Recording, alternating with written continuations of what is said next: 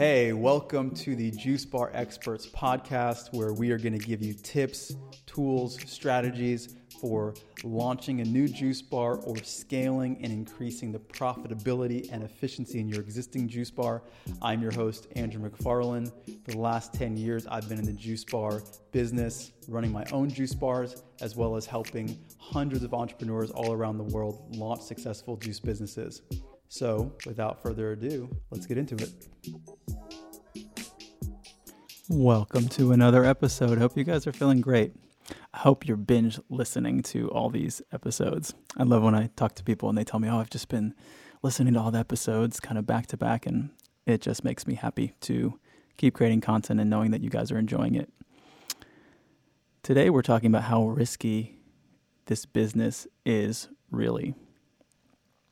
I was talking to a, a prospective client recently, and as it naturally comes up, and I'm sure a lot of you guys are being with it, is just how potentially scared you might be to dive into this business and to transition either from your job or to invest quite a bit of money or just time or whatever it is that you're putting up in order to start this business. And I was reflecting on something that Elon Musk said. If you guys don't know who Elon Musk is, then one, maybe you're living under a rock, or two, I'll just let you know, he is the uh, founder of a car company called Tesla that everyone's familiar with. Just a great entrepreneur, um, kind of an engineer by trade, but an entrepreneur um, in practice. And he was saying, you know, in an interview that a lot of people overassume their risk when it comes to business. Now, it's not to say that some of you guys don't have real risks. You guys might have family. You guys might you know, have to change your lifestyle. There's risk involved. But if we look at it in, in a in a kind of, you know, in a higher level perspective, I was thinking about how, you know, you basically have a few risks, some of them which are just totally illusions, which get people caught up. And, you know, one of them is financial, right? That's a, that's a risk, and we'll talk more about that. The other one is um, time, which you can't get your time back.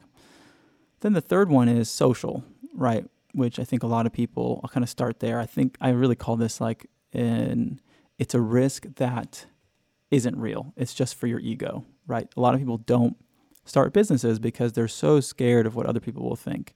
People around them told them, you know, maybe have even told you, oh, don't do it. You're going to fail. It's hard. All these businesses fail. And, and so you're not wanting to be seen as a failure.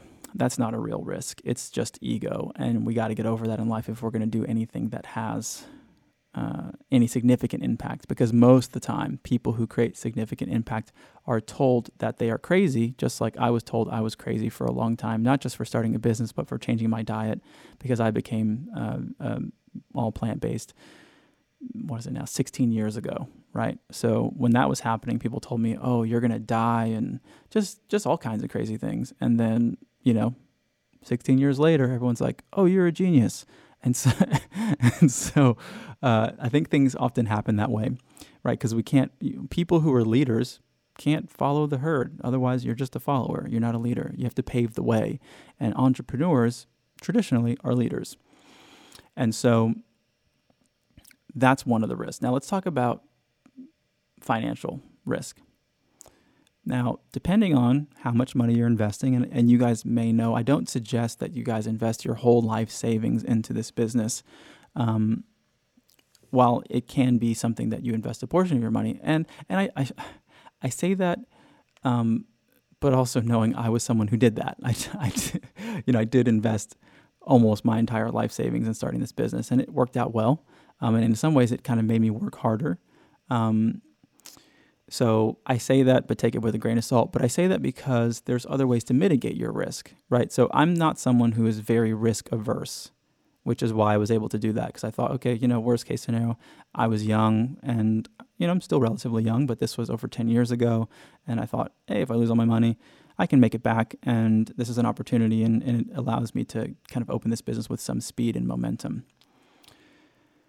Um, if you are more risk averse, you can always get money from investors. You can get money from banks. Now, banks are generally going to make you guarantee the loan. So you're still on the hook for that money, but you can pay it back if you've got a job and you you know you can get a job. You can pay it back over a period of time um, it's the loans are generally quite a, a bit more aggressive than, you know, your average like home loan or something, or credit card loan, um, because of the, the amount and the, the time frame that you have to pay it back.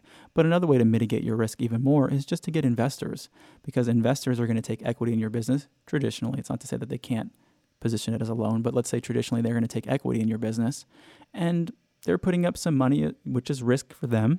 And if you put up zero dollars, let's say you put up a little bit of money and your business fails, well, you haven't really put up so much money, and most of the money was from investors. And it's not a great thing, but overall, your financial risk is quite minimal. It's literally zero if you put up none of your own money, or it's minimal to whatever amount that you put up. So there's ways to mitigate risk in that respect.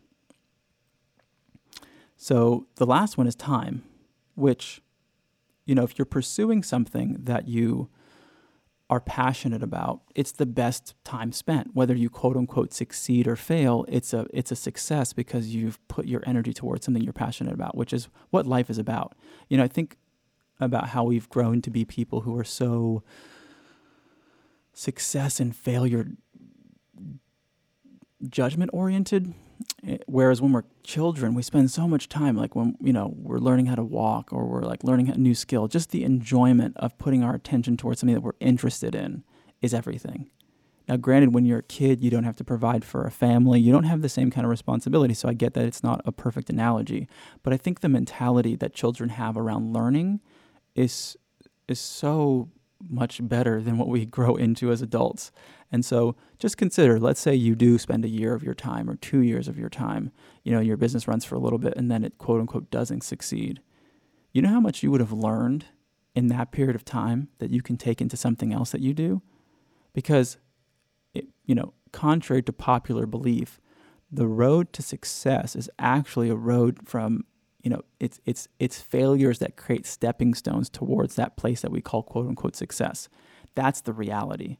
And the people who are the most successful are usually the people who don't make a big deal about failures. They just keep going, right? They don't, and they, they live big lives in the sense that, you know, the idea of them opening up a juice bar and maybe it doesn't work, it's just not this big thing for them. They don't make it a big emotional uh, uh, you know, uh, catalyst in their life to start this downward spiral into depression. They're just like, oh yeah, okay, that didn't work in learning. I'm, I'm, I'm trying this business. Okay, I'm trying that business. And then eventually they just hit it, and you only need one. Robert Kiyosaki said something awesome. And if you know much about his story, he's the guy who wrote Rich Dad, Poor Dad. And he was talking about how everyone around him, and you know, he's he's quite well off now. I don't know if he's a billionaire or, you know, his net worth is in the hundreds of millions, I, I assess from the things that he's talking about. And he talks about how when he was starting his businesses, because he started quite a few that didn't go well. And he and he said people around him would say, hey, Robert, you know, nine out of ten businesses fail. And he said, oh, okay, then I just have to start ten, right? Because I only need one to work. I don't need I don't need all ten to work. I don't I just need one. And so he talked about how he went through this like wallet business, and he had this other business, and eventually he stumbled upon some things that were really working for him because he learned along the way. And so he, to me, is, and, and there's so many other people who are just these um, great uh, individuals that we can reflect on their story and their journey and think about how when you just, you just know you have to do it, you just know. It's it's such an interesting thing. And some people don't have that, right? And it's not to say that, you know, if you don't have that, you shouldn't still do it. But I think that's, you know, a lot of time entrepreneurs and people who are entrepreneurs, they just know they have to do it. And I was always that way, right? I, I just couldn't, I've never had a job and never worked for anybody else. And not to say that that's been to my benefit. It probably, you know, maybe there's a lot of things that I didn't learn because I could have, if I learned, you know, working in a food service restaurant, maybe. Um, but it's worked out okay at this point. So I'm not mad about how I got to where I am. But overall, the other things I want to talk about is, is you know, there's ways, there's elements of risk in this business um, and in any business depending on a number of factors. So one is, are you getting into a business that's growing or a business that's failing? Now, traditionally, this business is growing, right? People are getting healthier. Juice bars are like heavily expanding. Somebody that I was talking to in the equipment world was saying that it's kind of like being in the coffee business in the eighties, right? Where coffee is just a common thing and everybody drinks coffee. And, you know, there was a period of time where that wasn't the case, right? Starbucks has been around for who knows how long. Not, I mean, you know, probably twenty years at this point is my guess. Um, maybe longer, but in terms of their expansion, right, to, to the scale that they're at now. And the same thing happen- is happening with juice, right? People's minds are changing. And so you're in a growing industry. So that's that's reducing your risk a bit. Now, it depends on how saturated your market is, and those things have to be analyzed. But that's one element to take into consideration. Now, what are the other elements? You know, it's all about it's all about reducing risk, because your risk is exponentially higher proportionate to how well you execute, right? If you execute poorly, then you've got a lot of risk. If you don't invest in proper business development, which I see happen, and it's really painful to, for me to watch a lot of times, to be honest, because I see people who um, sometimes come to us and maybe they're like, okay, you know what? I'm going to try to cut these corners. They cut all these corners and their branding doesn't look good. Their product development isn't good. All these things happen. And then they're open for a few months and they call us and they're like, okay, I need help. We're struggling. And Uh, we can't, you know, we're not getting sales. We don't know why it's happening. And then we'll analyze their business and say, well, you know, this is happening, that's happening. And then they're at a place where now financially they can't even afford to do it because they burnt all their cash in the front end um, and just didn't execute well. So it it gets risky. Sometimes we think, and I understand the mentality that, you know, you want to save money at all costs, but sometimes saving money at all costs gets really expensive. You know, there's that term that cheap is expensive. In many situations, it's kind of like when you're doing something that's very important, like starting a business, or let's use another analogy, like you've got to get brain surgery, right? That's a big deal. So what do you want to do? You want to find somebody who's like just out of college, hasn't done any brain surgery, but he'll do it for like a really good deal because they need to get it on their resume. Do you want to do that? This is your, this is your life. This is your brain. Same thing with your business. Do you want to, like, you know, find people who don't know what they're doing, or, you know, f- try to figure it out on your own? And this is a big deal. This is your business, right? So you're you're just creating more risk for yourself if you don't do it right. And so, you know, that's something to be aware of, that you can reduce your risk depending on how well you execute. And this is why, you know, if you guys do need support, as always, and I mentioned, if you guys are listening to the podcast, reach out to me at andrew at starter juice bar dot com. Happy to talk about how we can support you. And the other thing I want to talk about is there are other like micro strategies that you can take on to mitigate your risk. So things like when you get into a lease, can you negotiate sublease clauses? What are the terms that are connected to your lease? Is the landlord going to give you T I money, which is basically a rebate on your build out, so that way you don't have to come up with as much upfront cash, right? There's just all these other things that you can do to reduce your risk.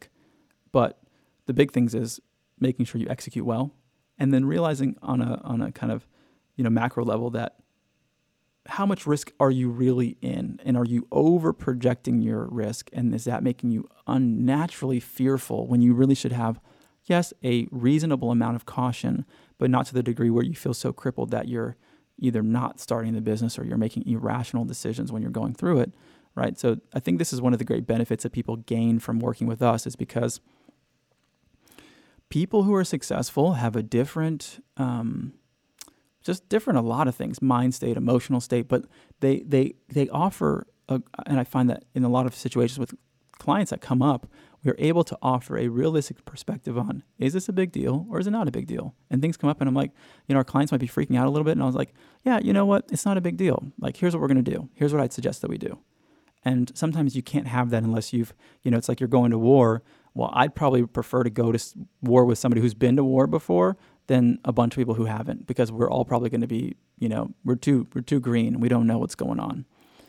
So this is the value of having mentors and having people like us in our company support you and mitigate your risk and reduce your risk, and really kind of be this insurance policy to make sure that you're doing everything correctly. Because a lot of times you can think that you're doing things the right way or in the proper order, and sometimes you just don't know. Um, so any, you know, life is full of risk. If I leave my house today and when I leave my house today and, you know, get in my car, there's risk involved. But how much risk is there really? And are there things I can do to mitigate my risk? I can drive a certain speed.